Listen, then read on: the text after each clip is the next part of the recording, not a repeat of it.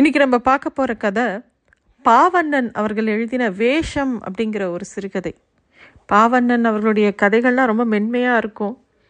இந்த கதை வந்து முதல்ல படிக்கும்போது ஒரு சாதாரண கதை மாதிரி தான் இருந்தது. ஆனால் அதை படித்த உடனே ஒரு சின்ன சம்பவம் கூட எவ்வளோ பெரிய திங்கிங்கை உருவாக்குறதுக்கு கெப்பாசிட்டி இருக்குங்கிறது இந்த கதையை படிக்கும்போது தெரிஞ்சுது. புதுசாக எழுத வரவங்க எழுத்தில் இன்னும் பெரிய இடத்துக்கு போகணும்னு நினைக்கிறவங்கெல்லாம் இந்த மாதிரி கதைகளை ஒரு தடவை வாசிச்சாங்கன்னா இன்னும் நிறைய ஐடியாஸ் அவங்களுக்கு கிடைக்கும். இந்த கதை வந்து எப்படி ஆரம்பிக்கிறதுனா வாசலில் நிழலாடியதை கணிப்பொறியின் திரை உணர்த்தி விட்டது. ஒரு உட்காந்து கம்ப்யூட்டரில் கணிப்பொறியில் வேலை பார்த்துக்கிட்டு இருக்காரு. அதோட ஸ்க்ரீனில் பின்னாடி யார் வராங்கங்கிறது தெரியறது. வந்தது முதலாளி. திரும்பி கூட பார்க்கல. ஏன்னா இவங்களோட மனசு முழுக்க அந்த வேலையில் தான் இருந்தது.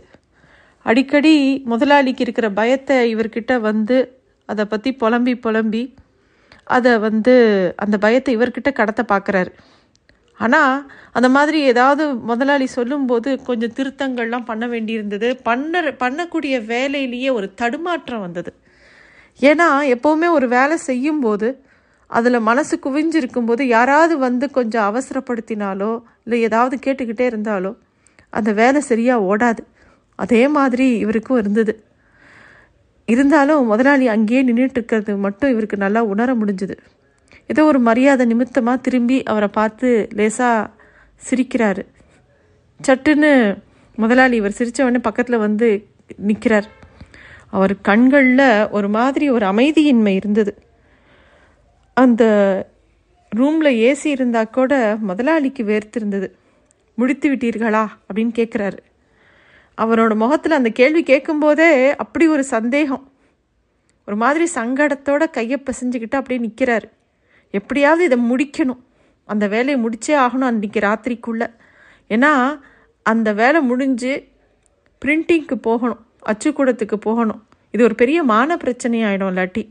ஏன்னா அரசாங்கத்திலேருந்து வந்திருக்கக்கூடிய முதல் வேலை அது. அதுவும் தலைவரே கொடுத்துருக்காரு. இதில் இவங்களுக்கு வெற்றி கிடைச்சாதான் வரக்கூடிய நாட்களில் நிறைய ஆர்டர் கிடைக்கும் நிறைய வெற்றிகள் கிடைக்கும். எப்படியாவது முடிக்கணும். நிச்சயம் முடிச்சிடலாம். கவலைப்படாதீங்க அப்படின்னு முதலாளியை பார்த்து சொன்னால் கூட அவருக்கு எவ்வளோ சமாதானம் சொன்னாலும் அவருக்கு சமாதானம் ஆகலை முதலாளிக்கு. ஒரு மாதிரி பத பதைச்சிக்கிட்டே இருக்கார். அப்போது முதலாளியை சமாதானப்படுத்தினா கூட சரி இந்த வேலையை நம்ம சரியாக முடிச்சிடணும் அப்படிங்கிற ஒரு எண்ணம் வருது இவருக்கு. அப்போ லேசாக கொஞ்ச நேரம் வெளியில் காற்று வாக்கில் வெளியில் போகலான்னு வெளியில் வரார். இவர் வேற தேசத்துக்கு ஒரு வேலைக்காக வந்திருக்காரு தன்னோட நாட்டை விட்டுட்டு. இந்த நாட்டோட மொழி நல்லா பரிச்சயமாக இருந்ததுனால இந்த வேலை அவருக்கு ரொம்ப சுலபமாக இருந்தது. அதுவும் இவருக்கு கம்ப்யூட்டரில் நிறைய விஷயங்கள் தெரிஞ்சதுனால கணிப்பொறியை நல்லா இயக்க தெரிஞ்சதுனால இந்த வேலை அவருக்கு ரொம்ப சுலபமாக இருந்தது. முதலாளியோட கவலை இவருக்கு நல்லா புரிஞ்சது. ஏன்னா அந்த அரசாங்கம் கொடுத்துருக்கிற முதல் வேலை அது. என்ன விஷயம்னா அந்த தலைவரோட சரித்திரத்தை தலைவரே எழுதி கொடுத்துருக்காரு. அதுவும் இந்த வேலை சாதாரணமாக கிடச்சிடல. பல பேர் பரிந்துரை பண்ணி இந்த வேலை கிடச்சிருக்கு. இந்த வேலையை சரியாக பண்ணினா தான் நிறைய பேர்கிட்ட நல்லபடியாக உறவோடு இருக்க முடியும். அதே சமயத்தில் முதலாளிக்கு உள்ளுக்குள்ளே ஒரு அவநம்பிக்கை இருந்துக்கிட்டே இருந்தது. அந்த புத்தகம் முழு கிட்டத்தட்ட ஐநூற்றி சொச்ச பக்கங்கள். அந்த தேசத்தோட சரித்திரம் அரசியல் மாதிரியே அவரோட எழுத்தும் அவருக்கு ஒரு பொழுதுபோக்கு தான் தலைவருக்கு. அவர் தன்னோட சரித்திரத்தையும் இந்த இனத்தோட சரித்திரத்தையும் இந்த தேசத்தோட சரித்திரத்தையும் மொத்தமாக அதுவும் தான் அது தேசத்தில் ஆட்சி புரியும் போது நடந்த பொற்காலத்தையும் அதில் எழுதியிருக்காரு. எப்படியாவது அதை நல்லபடியாக வெளியிட்டு ஆகணும். ஏன்னா தலைவரோட பிறந்தநாள் விழாவும் புத்தக வெளியீட்டு விழாவும் அவர் ஆட்சிக்கு வந்து ஓராண்டு காலம் முடிஞ்ச விழா எல்லாத்தையும் சேர்ந்து ஒரே நாளில் கொண்டாட போகிறாங்க அன்னைக்கு இந்த புத்தகத்தை வெளியிடணும்.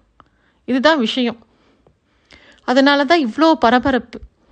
அந்த ஆர்டர் இவங்க அச்சகத்துக்கு கொடுத்ததுனால இவங்க முதலாளி எப்படியாவது நல்லபடியாக இதை முடிச்சு கொடுக்கணும்னு தவியாக தவிக்கிறார். இவருக்கு உட்காந்து எவ்வளோ நேரம் கணிப்புரியில் வேலை பார்த்தாலும் கண்கள் எரிஞ்சா கூட இன்னும் பத்து பங்கங்கள் தான் பாக்கி இருக்குது அப்படிங்கும்போது அவர் பாட்டுக்கு அந்த வேலையை பார்த்துக்கிட்டே இருக்கார். அந்த வேலையில் எல்லாம் சரியாக இருக்கா அப்படின்னு யோசனை பண்ணிக்கிட்டே இருக்கும்போது ஏற்கனவே முக்காவாசி வேலை முடிஞ்சிருச்சு.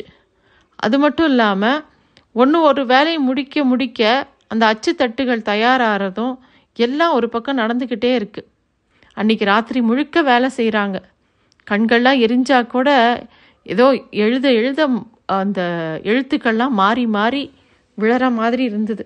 இருந்தாலும் சமாளித்து கண்கள் எவ்வளோ எரிஞ்சா கூட இந்த வேலையை சரியாக முடிச்சிடணும் அப்படின்னு அதையே பார்த்து பார்த்து வேலை பார்த்துட்டு இருக்கும்போது அவரை மீறி கொஞ்சம் கண்ணை சந்து தூங்கிடுறார். கொஞ்ச நேரம் தூங்கின அப்புறம் திடீர்னு முழிப்பு வந்த உடனே எழுந்து பார்த்தா வெளியில் மழை பெஞ்சிட்டு இருந்தது. அப்போ பார்த்து திருப்பியும் முதலாளி வரார் என்ன முடிச்சிட்டிங்களா? அப்படின்னு. படியேறும்போதே அவர் அந்த கேள்வி கேட்கும்போது இன்னும் ஒரு ஆறு பக்கம்தான் இருக்குது அப்படிங்கும்போதே ஐயோ அப்படிங்கிறாரு முதலாளி. ஏன்னா அவருக்கு இன்னும் பயமும் பதட்டமும் இருக்குது அவ முதலாளி கிட்ட கொஞ்சம் அசந்து தூங்கிட்டேன்னு சொல்ல இவருக்கும் வெக்கமாக இருக்குது முதலாளியோ உங்களுக்கு தெரியாதா? இன்னைக்கு சாயங்காலமே வண்டியில் கட்டுகள்லாம் ஏற்றிடணும் நாளைக்கு காலையில் அவங்க விழா. இன்னும் கூட முடியலன்னா எப்படி நடக்கும் சொல்லுங்க அப்படின்னு புலம்புறாரு முதலாளி. இவர் எவ்வளோ சமாதானப்படுத்தி இன்னும் ரெண்டு மணி நேரத்தில் முடிச்சிடுறேன் அப்படின்னு சொன்னால் கூட அவருக்கு திருப்தியாக இல்லை. இவர் உட்காந்து திருப்பியும் வேலை செய்ய ஆரம்பிக்கிறாரு. கொஞ்ச நேரத்தில் நிறையா தொலைபேசி வருது. நிறையா கால்ஸ் வருது. புத்தகம் பற்றி எல்லாரும் கேட்டுக்கிட்டே இருக்காங்க. இவரும் ஒரு மாதிரி முதலாளி சமாதானமாக பணிவாக என்னெல்லாமோ சொல்கிறாரு பதில். திரும்பியும் வந்து இவங்களெல்லாம் பார்த்து சீக்கிரம் சீக்கிரம்னு எல்லாரையும் பரபரப்பாக ஆக்குறாரு சீக்கிரம் இதை முடிங்க அதை முடிங்கன்னு அப்படியே ஒரே அந்த இடமே வந்து இந்த வேலையை சீக்கிரம் முடிக்கணும்னு எல்லாருக்கும் தெரியணுங்கிறதுக்காக ஒரே பரபரப்பாக இருக்குது எல்லாரும் புஸ்தக வேலையில் தான் ஈடுபட்டு இருக்காங்க அடுத்த நிமிஷம் மின்சாரம் நின்றுடுச்சு அவ்வளோதான் ஐயோ! அப்படின்னு கத்த ஆரம்பிச்சிட்டார் முதலாளி. எல்லாருக்குமே திகைச்சு போச்சு. ஒருவேளை மழை பெஞ்சதுனால கரண்ட் கட் ஆயிடுச்சா? அப்படின்னு எல்லாரும் யோசிக்கிறாங்க. சரி கொஞ்ச நேரத்தில் வந்துடும்னு காத்துட்ருக்காங்க காத்துட்ருக்காங்க. வரவே இல்லை. ஒரு மாதிரி முதலாளி கடவுளே கடவுளேன்னு புலம்ப ஆரம்பிச்சிட்டாரு. ஒரு அழாத குறை. ஒரு பக்கமாக உட்காந்து என்ன பண்ணுறதுன்னு அவருக்கு தெரியல. திடீர்னு எழுந்து குறுக்க நடுக்க நடக்கிறாரு. கையை பிசைஞ்சபடி இருக்காரு. எல்லாரும் அவரையே பார்த்துட்டு உட்காந்துருக்காங்க மத்தியானம் ஆகுது. அப்போ கூட மின்சாரம் வரல. யாருக்கும் சாப்பாட்டுக்கு போகக்கூட மனசு இல்லை. முதலாளியோட புலம்பலையும் குழப்பமான ஒரு மனநிலையும் எல்லாருக்கும் பார்க்கறதுக்கு சங்கடமாக இருந்தது. எப்படியாவது இதை முடிச்சிடணும் அப்படின்னு நினச்சிக்கிட்டே இருக்கும்போது நேரம் போக போக அந்த நம்பிக்கை எல்லாரை விட்டும் போக ஆரம்பிச்சுது. எவ்வளவோ தடவை இந்த மின்சார அலுவலகத்துக்கு ஃபோன் பண்ணி கேட்டால் கூட எல்லாரும் என்ன சொல்கிறாங்க ஏதோ முக்கியமான இடத்துல ஏதோ பிரச்சனை. அந்த மின் உற்பத்தி நிலையத்திலேயே பிரச்சனை. அதை சரி பார்த்துக்கிட்டு இருக்காங்க. எப்போ கரண்ட் வரும்னு சொல்ல முடியாதுங்கிற மாதிரி பதில் சொல்கிறாங்க கொஞ்ச நேரத்தில் தலைவரோட வீட்டிலேருந்து வண்டிகள்லாம் வர ஆரம்பிச்சது. முதலாளிக்கு என்ன பதில் சொல்கிறதுனே தெரியல. முகமே அப்படியே வாடி போச்சு. எல்லாரும் வந்தவங்கெல்லாம் ஏதோ அறகுறையாக நடந்த வேலையை பார்த்துட்டு பார்த்துட்டு போகிறாங்க அந்த சமயத்தில் தான் புத்தக அட்டை மட்டும்தான் தயாராக இருந்தது. சாயந்தரம் ரொம்ப லேட்டானவுடனே அந்த தலைவரோட பிஏ அவரே வராரு. எல்லார் முன்னாடியும் அந்த மின்துறையை பற்றி ரொம்ப ப- பழித்து பேசுகிறாரு தகுதியற்ற நிர்வாகம் அது இதுன்னு சொல்கிறாரு அவரும் ஃபோன் பண்ணி பார்க்குறாரு மின்துறை திருப்பியும் எல்லாருக்கும் சொன்ன அதே பதில் அவருக்கும் சொல்லுது. அரசு தரப்புலேருந்து வந்தவங்க எல்லாருக்கிட்டேயுமே முதலாளி ரொம்ப பணிவாக ரொம்ப தாழ்மையாக ஏதோ ஒரு விஷயம் இந்த ஏதாவது ஒரு சாக்கு சொல்லிக்கிட்டே இருக்கார். அன்னைக்கு ராத்திரி எல்லாரையுமே அச்சகத்திலே தங்கும்படி முதலாளி சொல்லிட்டார். ராத்திரி எப்போ கரண்ட் வந்தாலும் வேலையை ஆரம்பிச்சிடணும் அப்படிங்கிறதுல தெளிவாக இருந்தார். சரின்னு எல்லாரும் ஒத்துக்கிட்டாங்க. முதலாளியும் தங்கினார். எல்லாருக்கும் சாப்பாடுக்கு ஏற்பாடு பண்ணார். எல்லாரும் உட்காந்துட்டே இருந்தாங்க. இவருக்குள்ளே மட்டும் மனசில் அப்படியே கரண்ட் வந்தாலும் ராத்திரிக்குள்ளே முடிக்க முடியுமா வேலையை அப்படின்னு ஒரு கவலையாக இருந்தது. காலையில் விடிஞ்சுது. கரண்ட் வரவே இல்லை. ராத்திரி முழுக்க எல்லாருக்கும் முழிச்சிருந்ததே கண் எரிச்சல் தான் மிச்சம். என்ன பண்ணுறதுனே தெரியல. அதுக்குள்ளே அரசு வண்டிகள்லாம் வந்தது. திருப்பியும் தலைவரோட அந்தரங்க அந்த காரியதர்சி அந்த பிஏவும் காவல்துறையை சேர்ந்த ஒரு உயர்ந்த அதிகாரியும் வந்தாங்க இந்த அச்சகத்துக்கு. நேராக முதலாளியை தனியாக ஒரு ரூமுக்கு கூட்டிகிட்டு போய் கொஞ்ச நேரம் பேசுகிறாங்க முதலாளியும் தலையை தலையாக ஆட்டிட்டு பேசாமல் வரார்.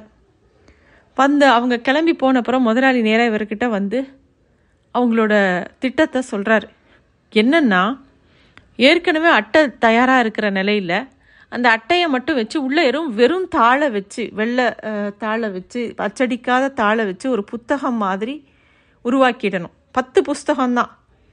வெளியிலேருந்து பார்க்கறதுக்கு புது புஸ்தகம் மாதிரியே இருக்கும் ஆனால் உள்ளுக்குள்ளே ஒன்றும் இருக்காது. உள்ளே வெறும் தா வெறும் பேப்பர் தான். அப்படின்னு சொன்ன உடனே இது ரொம்ப சுலபமாக தோணிச்சு. உடனே எல்லோரும் கடகடன்னு வேலை பார்க்குறாங்க. பத்து புஸ்தகத்தை ரெடியும் பண்ணிடுறாங்க. அதை நல்லா அழகாக பைண்ட் பண்ணி புத்தகத்தை தயாரித்து உள்ளுக்குள்ளே வெறும் தாளை வச்சு தைச்சு அதை உலர்த்தி அழகாக கட்டிட்டாங்க. அதை கொண்டு போய் முதலாளிகிட்ட காமிக்க முதலாளிக்கும் திருப்தியாக இருந்துச்சு. ஆனால் முதலாளி வந்து இதை யாருக்கிட்டேயும் சொல்லக்கூடாது. ரகசியம் ரகசியம் ரொம்ப எச்சரித்து அந்த விழாக்கு இவரையும் அனுப்புகிறாங்க பத்து மணி வெளியீட்டு விழாக்கு இவங்களும் கிளம்பி போகிறாங்க பெரிய ராட்சச ஜெனரேட்டர் போட்டு அந்த மண்டபமே அப்படியே வெளிச்சமாக இருந்தது. நிறைய காவலர்கள் துப்பாக்கிலாம் வச்சுக்கிட்டு அங்கங்கே நின்றுக்கிட்டு இருக்காங்க. நிறைய அரசியல்வாதிகள் அங்கங்கே கேமரா வெளிச்சம் எல்லா பக்கமும் ஒரே பொன்னாடை. அந்த இடத்துல தலைவர் வந்துட்டார். எல்லாரும் அந்த சபையை நிறைஞ்சிருக்கு. தலைவர் எழுந்து எல்லார் முன்னாடியும் கை கூப்பும்போது அப்படியே பயங்கரமான கரகோஷம். எல்லாரும் ஒரு மாதிரி ரொம்ப பரவச நிலையில் இருந்தாங்க. எல்லாரும் பயங்கரமாக கை தட்டுறாங்க. பாராட்டுரையெல்லாம் ஆரம்பிச்சது. முதலாவதாக ஒரு பெரிய அரசியல்வாதி ஒருத்தர் அந்த புத்தகத்தை வெளியிடுறாரு. எல்லாரும் அந்த பிரதியை வாங்கிக்கிறாங்க. பயங்கரமாக எல்லாருக்கும் மரியாதையெல்லாம் நடக்குது. இவங்களோட முதலாளிக்கும் பொன்னாடையெல்லாம் போர்த்தி கொடுக்குறாங்க. ஏன்னா அவர் தான் அச்சகத்தாருங்கிறதுனால. பாராட்டுரை அதுக்கப்புறமா நடக்க ஆரம்பிக்குது. முதலாவதாக வர்ற ஒரு பல்கலைக்கழக துணைவேந்தர் ரொம்ப அழுத்தமான குரலில் ஒரு நல்ல ஏற்ற இறங்கத்தோட அந்த புத்தகத்தை பற்றி பயங்கரமாக புகழ்கிறாரு அதில் இருக்கிற தகவல்கள்லாம் பற்றி என்னெல்லாமோ சொல்கிறாரு தலைவரை புகழும்போது எங்கெல்லாம் அழுத்தம் தரணுமோ அதை ரொம்ப அழகாக அழுத்தம் தந்து பேசுகிறார் அந்த நூலோட சிறப்பை பற்றி பேசிக்கிட்டே போகிறார் உடனே இன்னொரு விஷயமும் சொல்கிறார் இந்த புஸ்தகத்தை உடனே ஆங்கிலத்தில் மொழிபெயர்க்கணும். உலக புகழ் அவருக்கு கிடைக்கணும். அது மட்டும் இல்லை அடுத்த வருஷம் நோபல் பரிசே தலைவருக்கு தான் கிடைக்கணும் அப்படின்னார். அடுத்ததாக ஒரு கவிஞர் வராரு. அவர் புஸ்தகத்தில் இருக்கிற நயமான பகுதிகளில் இருக்கக்கூடிய நாட்டுப்பற்றை பற்றி ரொம்ப உதாரணமாக காட்டி பேசுகிறார் இதெல்லாம் அவங்க பேசும்போது இங்கேருந்து பார்க்குற இவருக்கு ஆச்சரியமாக இருந்தது. ஏன்னா இந்த புஸ்தகத்தை தயாரித்தது அதுக்குள்ளே வெறும் தாள் தான் இருக்குது இன்னும் யாருமே அந்த புஸ்தகத்தை படிக்கலை. இருந்தாலும் இவங்களாம் எப்படி இவ்வளோ ஆச்சரியமாக பேசுகிறாங்களே அப்படின்னு இவருக்கு அப்படியே பார்த்துக்கிட்டே இருக்கார். அடுத்ததாக ஒரு பேச பேராசிரியர் பேசுகிறார் அதாவது இந்த புஸ்தகம் எங்கே இருக்கணும்னா பல்கலைக்கழக ஆய்வுக்கு நடுவில் தான் இந்த புஸ்தகம் இருக்கணும். அது இது வந்து அப்படி ஒரு ஆராய்ச்சி பண்ணி இதை தொகுத்துருக்காரு. இதுக்கு ஒரு பெரிய மதிப்பீடு இருக்குது அப்படின்னு சொல்கிறார் அடுத்ததாக ஒரு பிரபல சமூக சேவகர் வந்து அவர் பேசுகிறார் அவர் பேசும்போது தலைவர் எழுதின இந்த புஸ்தகத்தில் நானும் பார்த்தேன். இதில் சரித்திர சம்பவங்கள் பாரபட்சம் இல்லாமல் அப்படியே தொகுத்திருக்காரு. அப்படியே மானுட வாழ்க்கையை பற்றி இதை எவ்வளோ எப்படி பேசுகிறார் இந்த நடையே ரொம்ப ஆச்சரியமாக இருக்குது அப்படி இப்படின்னு அவர் புகழ்கிறாரு தொடர்ந்து இன்னொரு பெரிய எழுத்தாளர் வந்து பேசுகிறாரு ஒவ்வொருத்தரும் அந்த புத்தகத்தை பற்றி பயங்கரமாக ஸ்லாகிச்சு பேசுகிறாங்க அப்படியே அவங்க பேச பேச வார்த்தைக்கு வார்த்தை தலைவரை பற்றி புகழ்ந்துக்கிட்டே இருக்க அந்த மண்டபத்தில் எல்லாரும் கை தட்டிக்கிட்டே இருக்காங்க. கைத்தட்டல் ஓயவே இல்லை. இதை பார்த்துட்டு இருந்த இவருக்கு புஸ்தகம் பண்ணி கொடுத்தவருக்கு உள்ள வெறும் தாள் வச்சவருக்கு அதை பைண்ட் பண்ணவருக்கு உடம்பு அப்படியே உதறிடுச்சு. இது எப்படி ஒரு உண்மையை மாதிரி இவங்கெல்லாம் பேசுகிறாங்க அதுவும் இவங்க உயர்த்தி காட்டுற அந்த புஸ்தகத்தை பார்க்கும்போதே இவங்களுக்கு இவருக்கு ஒரு மாதிரி சந்தேகம் வந்துடுச்சு. என்னென்னா நம்ம தயாரித்து கொடுத்த புஸ்தகம் தானா? இல்லை வேற ஏதாவதா? அப்படின்னு இவருக்கு என்ன பண்ணுறதுனே தெரியல. அப்படியே ஜனங்களை பார்க்குறாரு. ஜனங்களை பார்த்து கத்தணும் போல இருக்கு. மகாஜனங்களே இது புத்தகமே இல்லை வெறும் தாட்கள் தான். இந்த கூட்டத்தை பார்த்து அவருக்கு அப்படியே கத்தணும் போல இருந்தது. ஆனால் இவரால் ஒன்றுமே பண்ண முடியாதே. இவரே அந்த தேசத்துக்கே அந்நியனாச்சே என்ன செய்யறது? நேராக முதலாளிகிட்ட போய் மெதுவாக கிசு கிசுன்னு ஏதோ பேசுகிறாரு அவரும் முதலாளியும் ரொம்ப ரசித்து அந்த விழாவை பார்த்துக்கிட்டு இருக்காரு. எதுவும் பேசாத அப்படிங்கிற மாதிரி த- தலையாட்டிட்டு பேசாமல் அவர் பார்த்துக்கிட்டு இருக்காரு.